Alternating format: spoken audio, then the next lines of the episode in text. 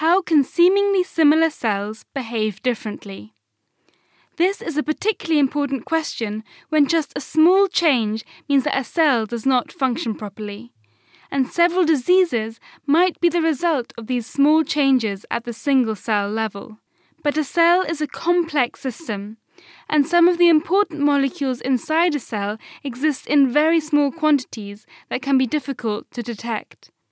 To address this challenge, a new tool has been developed called nanotweezers.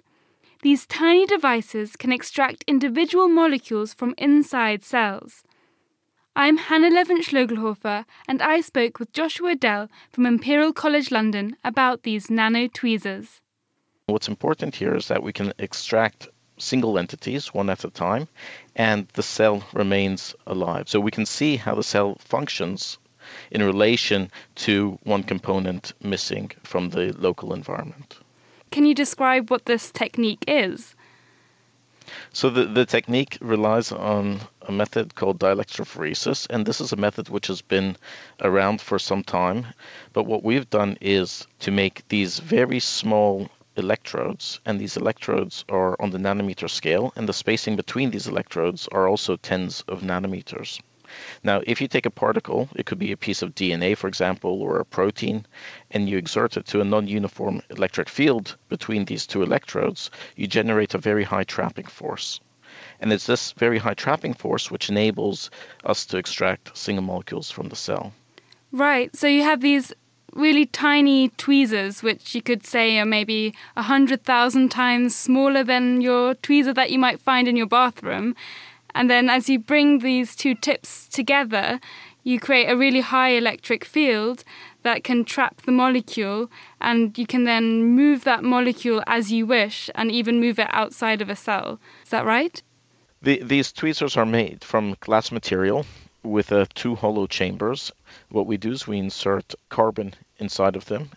So the operating principle is we take these tweezers, we insert it into the cell, and then we apply the AC electric field. We wait for the molecule to be attracted towards the tip, and then while the AC field is on, we pull it outside of the cell, and then we take the uh, molecule for further analysis.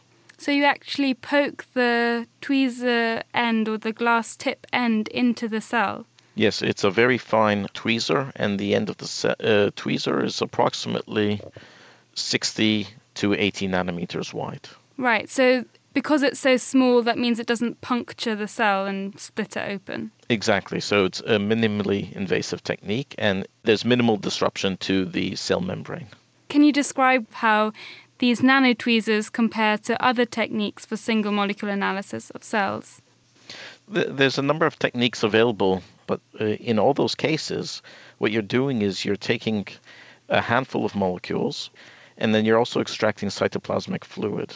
Whereas in our case, we have the ability to extract a single entity, a single molecule, without any other interfering uh, materials. The predominant single cell screening type approaches involves lysing the cells, so breaking the cell apart.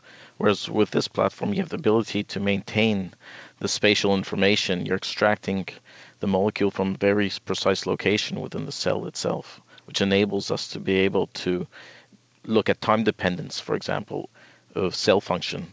So now you have this proof of principle that you've got these working nano tweezers. What would you want to be doing with them next?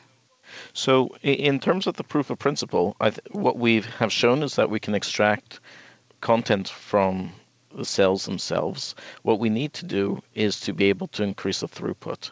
We're in a position currently where we can uh, perform 20 to 30 extractions per day, but to really uh, use this tool to be able to better understand uh, disease progression, for example, we need to be uh, performing biopsies on thousands of cells.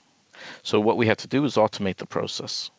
And there's methods which we have in place which we're starting to do just that. If I can add, um, although the focus has predominantly been on extraction of molecules, we can also use these tweezers in reverse. So we can deliver to cells at, at the molecular level. So we can take genes, for example, insert them back into cells and monitor expression levels over a function of time. What excites me in relation to this work is not only potential applications associated with um, single cell, single molecule type screening applications, but to be able to manipulate molecules and being able to use that in the context of uh, useful applications is, is very exciting.